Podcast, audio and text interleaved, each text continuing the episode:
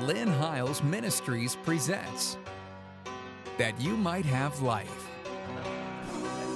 He said he didn't send his son into the world to condemn the world, but that the world through him might have life. So Jesus came that we might have life.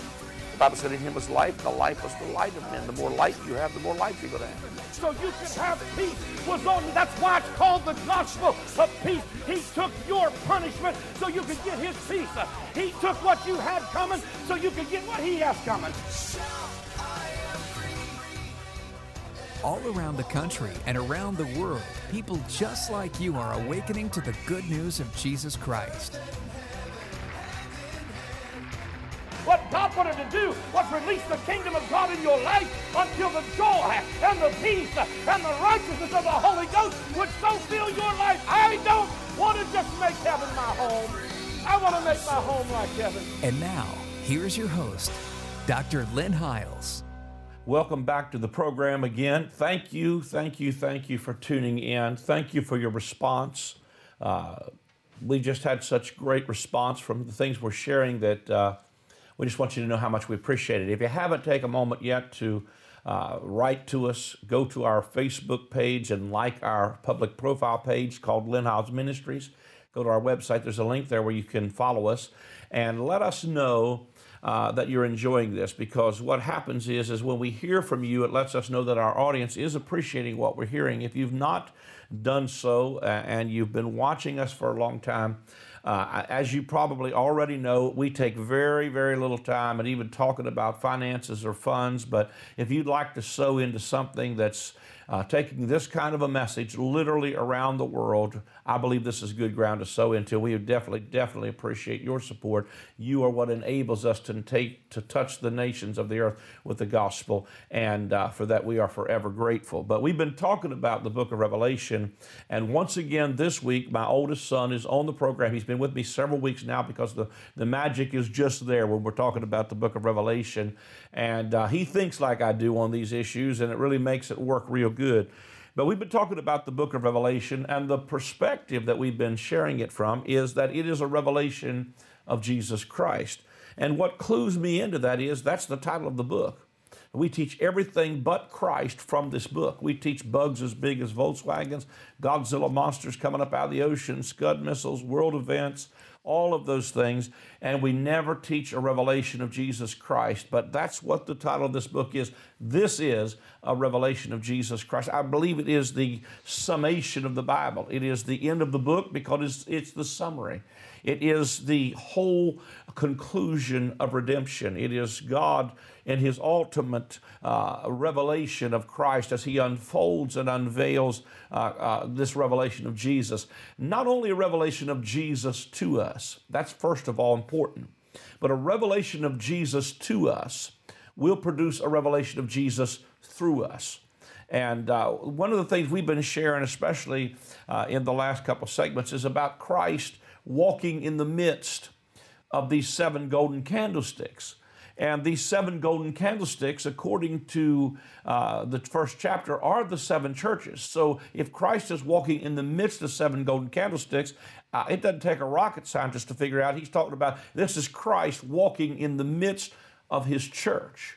And, uh, you know, again, the word for revelation is the Greek word apocalypsis or apocalypse, however you want to say that, but when we hear the word apocalypse, we think immediately, Jeremy, of like Hollywood and bombs bursting in air and great catastrophes. Now, there are some great catastrophes in this book, but the reality of it is this word apocalypse means to uncover or to unveil what's been hidden. Mm-hmm. And what's been hidden is a mystery that's been hid from ages, which is Christ in you, the hope of glory. That's one of the mysteries that's unfolded here. As a matter of fact, when you get over around the, the 10th chapter, he said, when this angel begins to sound, the mystery of God will be finished. And I believe that mystery is not just a mystery book, but the unveiling of Christ in the people. And uh, get back to where we were at last week. We've been talking for two weeks. The, on the church at Ephesus. We've not exhausted. We're probably going to uh, have several programs on just this one church, and then we just take our time and unfold this. But he writes this church in uh, chapter 2, and he says, Under the angel of the church at Ephesus, these things said he that holds the seven stars in his right hand, who walks in the midst of the seven golden candlesticks. Now, we talked about that last week how that these seven stars are the seven pastors of these seven churches. Uh, this book of Revelation has some relevance to this first century church who is in transition from an old covenant to a new covenant. They are called the church because they've been called out. They're the called out ones. And we've dealt with that in some past segments. What they've been called out of is not just sin, they've been called out of an old covenant and into a new covenant. And they're in transition in their thinking. That's why they need to metanoia, which is the word for repent. They need to change the way they think. And so we dealt with the uh, revelation of Jesus to this church as the one who holds the seven stars in his right hand. We talked for two weeks about this hand this fivefold ministry, this uh, what's in this hand, are messengers that are flowing from the posture of rest. But I want to get a little bit further t- today. said, I know thy works and thy labor. This is the emphasis. I know your works and your labor and your patience, and how you cannot bear them which are evil, and how thou hast tried them which say they're apostles and are not, and hast found them to be liars, hast borne and hast patience, and, and for my name's sake you've labored and have not fainted. Nevertheless, I have somewhat against thee because thou hast left thy first love. Remember, therefore, from whence thou art fallen, and repent, and do the first works, or else I will come unto thee quickly and remove thy candlestick out of his place. But this thou hast, that thou hatest the deeds of the Nicolaitans, which I also hate. He that hath an ear, let him hear what the Spirit says to the churches. To him that overcomes will I give to eat of the tree of life which is in the midst of the paradise of God. Now, what really caught my attention in this, Jeremy, as we move on a little bit in this segment, is that these false apostles came teaching them, I believe, labor, works, works, labor, and, and they did it for my namesake. Now, let me say in all patience, to because I've, you know, many of us have come a long way, and I believe the church, one more time, is in such a great transition. Ministries are shifting. The church is absolutely changing. It's massive. It's massive. The message of grace and the finished work and the rest of God has literally swept the nations of the earth. Mm-hmm. And it's powerful. And there are some well meaning ministries because I was one of them at one time. Now, you know, uh, because our, our revelation is progressing. But, uh, you know, as we begin to shift, what we begin to realize is that this is not about the works and the labor and the labor and the works. Because what he says to them, remember from whence thou art fallen. Uh, what hit me is what he promises the seven churches, or when he promises this church, he that hath an ear, let him hear what the Spirit says to the church. To him that overcomes will I give to eat of the tree of life, which is in the midst of the paradise of God. And what really hit me was when he said, Remember where thou art fallen is he's not saying, remember where you fell from last night. He's talking about, remember what caused the original fall. And what caused the original fall was when Adam had a serpent say to the woman and to him, if you get enough information yeah. about good and evil, you can make yourself like God. He offered him works and labor, yeah. and labor and works. And from the time uh, Adam bought into that lie, we have worked and labored, and they, he moved away from just flowing from the realm of love. He said, Remember from whence thou art fallen. Yeah. And then he reconnects that and says, If you overcome, I'll give you to eat of the tree of life. So, what he's talking about is moving you. I get excited. Yeah. Moving you from this tree of the knowledge of good and evil to a completely different tree called the tree of life. So when he's saying, you know, repent, change the way you think, he's talking about you need to shift from this performance based religious system. Yeah. You need to re- re- shift from this works and labor stuff. You need to move to another tree because you ate, you know, Adam had a tree. Uh, had access to a tree of life and he chose a tree that produced death, but Jesus chose a tree of death and because he did, we have access to a tree of life. And so it's a completely different tree. And I'll let you jump in there because I could sure. preach all day on this one. You know, the Apostle Paul, when he wrote to the church in Galatians, says, O foolish Galatians, who has bewitched you? Yep. For you started out in the spirit. What makes you think you're going to end in the flesh? In other words, and he would write to another church and say, you know, uh, if the, if another apostle or an angel comes and preaches to any you other any go- other gospel, yep. then the gospel that we preach, don't accept it. Yeah. Because that the other gospels that were being preached we're a gospel of going back to observances and what you had to do to be pure and and you know even the the the, the They were mixed with apostles- and grace, I believe. We and the apostles themselves when they first came out this this was a major transition major that shift. they were going through because they were going from eh, they they had walked with Jesus and Jesus was still going into the temples. They were where there was still animal sacrifices. There was still the purifications and the where eh, they were being he was being Jesus being questioned on whether or not to heal on a Sabbath day or not. Yeah. You know, and those were and so those apostles had, had that was the life they had lived. That's what they were born into. That's the life they lived.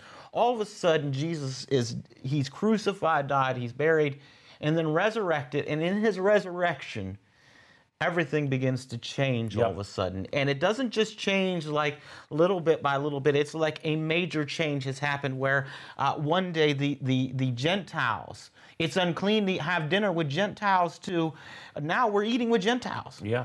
Uh, you know, it's uh, you know these guys that are. Uh, it, it's unlawful to touch a, a, a pigskin.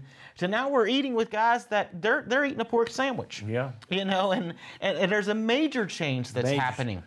They move from circumcision to Gentiles who they don't know whether these guys ought to Yeah. be circumcised or not. when Peter first when. Peter first preaches to the house of Cornelius, he's going. Uh, you know, he doesn't even know if he's allowed to be there. He- Yeah. As a matter of fact, when he goes back and tells how the Holy Ghost falls on him, he's questioned about. You mean you went into the house of a Gentile? yeah. You know, and then he's like, you know, these guys, they haven't been circumcised, they ain't been baptized, they ain't said, you know, they ain't even said the sinner's prayer. He's just telling them the story of how uh, of Christ being crucified, died, and resurrected. In the middle of telling them the gospel, Yeah. the Holy Ghost falls upon them, and the acceptance of Jesus falls upon these guys, and they receive the same power that the apostles were receiving with through all the stuff that they've already grown up with under Judaism. Yep. Now we got Italians getting the Holy Ghost. Yeah. and that's totally out of their paradigm. And so, Paul, you know, even Peter's caught off guard by this, where he says, "Okay, they've received the Holy Ghost. Uh, what you know? Maybe we should, uh, you know, maybe we should, where's the water we can baptize these guys because they don't know because everything's changing so rapidly. Yeah. Uh, they don't understand how, and so there's this whole. They're having to work it out themselves Yeah. and let the Holy Spirit be the teacher. And and you know, Paul comes on the scene and becomes uh, the apostle to the Gentiles, and he begins to see because he's come from a background of, of Judaism where he sat at the feet of Gamaliel. He understood the law, he understood these stuff, and all of a sudden, Christ is revealed to him as he sees he sees Christ throughout everything he's ever been taught in Judaism, as not being something of an external work, but something of an internal work. Yeah. And so what's happening here under uh, this day is that there's when he when he says you know you you're you're you, you're working under works and labors and, and you've got those that say they're apostles and are not and they're teaching you the same thing of works and labors. In other words, he's saying they're trying to put you back under the very thing God is wanting to deliver you from. yeah. And he says, you know, I want you to switch from eating from a tree of the knowledge of good and evil, which caused the fall to begin with, to eating from this tree of life, where you're not trying, it's not a performance base, it's really letting the Spirit of God work inside of you to perfect you. That your eyes are not set upon uh, right and wrong, but your eyes are set upon Christ and Christ alone. I believe that, you know, for me, for me, if the gospel was not simple, you know, in other words, I, I'm I, when I was when I went to school, I had dyslexia and stuff like that. Mm-hmm. So learning for me had to be I, I had to learn differently than most people. And so, in order for me to understand the gospel, God has to really just be plain about it with me. I can't have a bunch of stuff where I've got to have charts and everything else to understand it. God's really got to open it up for me plainly. And I believe that's what the gospel was meant to do is to be plain and open about it and just say what is meant to say. And so, you know, and what we've done is that the, the whole gospel is about Jesus in his death, burial, and resurrection. In other words, it's about his redemptive work and what he did in his death, burial, and resurrection. That's the gospel. Mm-hmm. Everything that we study in this Bible is about his death, burial, and resurrection, what he did to redeem us back to God, to bring us back to that place where we could eat of this tree of life and no longer eat from a tree of the knowledge of good and evil. That's the simplicity of the gospel. Uh, and so, it, if, if, if our focus, so when he starts out in chapter one, it says this is a revelation of Jesus. In other words, everything we do, everything we study from this book has to be with a focus upon Jesus and on his death, burial, and resurrection, because that's the gospel. If our focus sways from that, then we've gotten off track and we have to begin to change our mind and bring it back to a place where our focus is upon Him. Because the only thing that's going to change us is to continually put our eyes upon Jesus and put upon what He's already done. That when He says, you know, uh, in the first chapter, when He says, I fell at His feet as dead. And he says, Fear not, John, for I'm the first and the last. It's an understanding that uh, my death is no longer, I don't have to die any longer. I'm not trying to die to sin, die to sin, die mm-hmm. to sin. It's a recognition that his death was my death. Yeah. And that that's going to change me and bring me into a place where I begin to live in a life. Yep. And so when we operate from, when he says, You've forgotten your first love, in other words, you've changed, you, you've lost your focus upon love. Yeah. Because God is love. You, you've changed your focus from love to, works and labors, all the yep. things I got to do to try to produce to and get somehow His love. you lose that love and feeling yeah. in the middle of it. When yeah. you get bogged down in the works and labor, all of a sudden, man, the, the joy goes out of it. You, know? you know, even the scripture that, that we post in every football game and everything, for God so loved the world that He gave His only begotten Son. In other words, God gave it before we ever did anything right to deserve it. His yeah. love, in other words, there, we've been taught that we had to do something to obtain God's love when God's always had His love towards us. He loved us while we were yet sinners, the scripture says. That, uh, you know, he, his love has always been towards us. And when you see a father's love, when you put your eyes upon a father's love, the prodigal son, the prodigal son goes and spends all that he has on righteous living. But when he comes back to father's house, he's not ridiculed and put out and said, You're no longer a son, you're cut off. Instead, he's the, the father meets him halfway there and puts the robe upon his, uh, you know, puts the robe on him, puts the ring on his fingers. This, my son who was once dead is now alive. Go and kill the fatted calf. The father receives him back as a son and restores him back to the place he was because the father never changes his mind about love. Yep. And if we ever see the world that way, if we ever see, if we stop looking at uh, uh, sin as a, uh, when we look at the world trying to get them to produce something through trying, you know, uh, what they have to do in order, you know, if you go to church every Sunday, you pray, you read your Bible, uh, you know, then you can be accepted of God. But you start, instead, you start telling them how they are accepted about a God who loved them. What happens is, for me, what changed me was when I started really finding out under religion, when they told me I had to read my Bible, pray every day, and I'd grow, grow, grow. I hated reading my Bible. Yeah. You know, when I was given it a became a demand. When I gave was given an assignment that I had to read a chapter every night, I'd go to Psalms every night because those you know the the chapters are only this big, and you know the other stuff bored me. But the moment I really experienced the love of God, life started happening mm-hmm. inside of me, and it started to cause me to want to read my Bible. I had a desire for yeah. it because I started finding out what was right about me. Yeah. I started finding out how much God really loved me.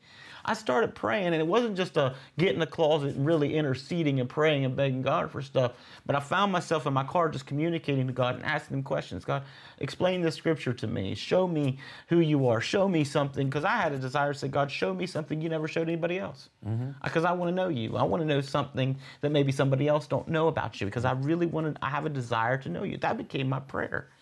I wanted to go to church because when I when I would go to the places where they would start telling me the truth of who I was and how much God loved me, it caused a desire to want to be there and I started worshiping, not because somebody told me to raise my hands, but because I had a desire to show him how much I loved him. It created a desire. Life started happening inside of me. I, I, am telling you, as far as eating from the tree of life, I, I it, for me, life is good. Yep. I, I'm happy uh, I feel like my life is blessed. I feel like, you know, this, I really feel like I'm living on heaven and earth. And, and I'm not looking for something more, but it seems like more keeps coming the yep. more I'm just enjoying like who He is. the He blessing overtakes you. Yeah. I mean, I've gone to church where they told me I had to, I had to be miserable until God came or something. Yeah. Whereas now I'm finding I, God is already coming to my life and I'm happy. Yeah. I'm enjoying it. My life is good. I sit on my porch and I, you know, I, I'm surrounded by woods and, and wildlife and stuff comes into my yard. And, and I sit there and think, man, it don't get no better than this. Uh, you know, I'm, I've got a baby on the way and, and, and my, you know, it's just like everything, it's just the blessings of the Lord are overtaking me. And I think, you know, it don't get much better than this. I don't know what else to look for to think it's going to, you know, because I'm just happy. I'm happy in everything I do, and I believe that's what this life produces. When you start moving from a place of works and labors and labors and works and trying to get God's approval to a place of just eating from the tree of life, you start feeding from Him It produces the days of heaven on earth. It produces a good life on every hand. It really does. And you know, I was thinking there while you were saying that that uh, uh, you know that he says that you know remember from whence thou art fallen.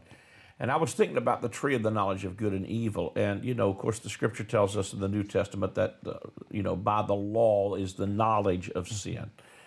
And then I was thinking about, you know, a scripture I've heard preached so many times. I believe it's in the book of Proverbs. It says, There is a way that seems right to a man.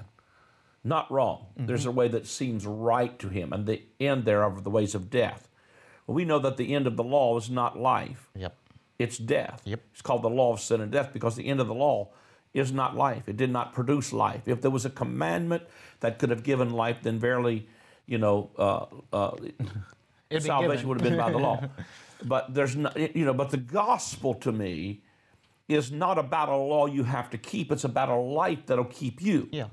And that's one of the opening remarks we say on our intro into our program is, is the gospel's not about a law you you keep, it's about a life that'll keep you. So it's yeah. not, uh, you know, the, under the old covenant, I believe the way that seemed right was that I think Adam, when he was in this garden, and he said, you know, the serpent says to him, in the moment you eat from the tree of the knowledge of good and evil, you can make yourself like God. And he became the first victim of identity theft. Yeah because he believed a lie. What he should have did is turn around to the devil and said, I'm already like God. Get out of my face mm. because God created me in his image and likeness. See, in the yep. new covenant, we are created in Christ yep.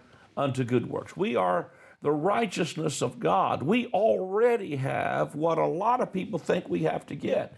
And once we realize what we've already got, then we no longer work to get salvation, but we work out of salvation. Yeah.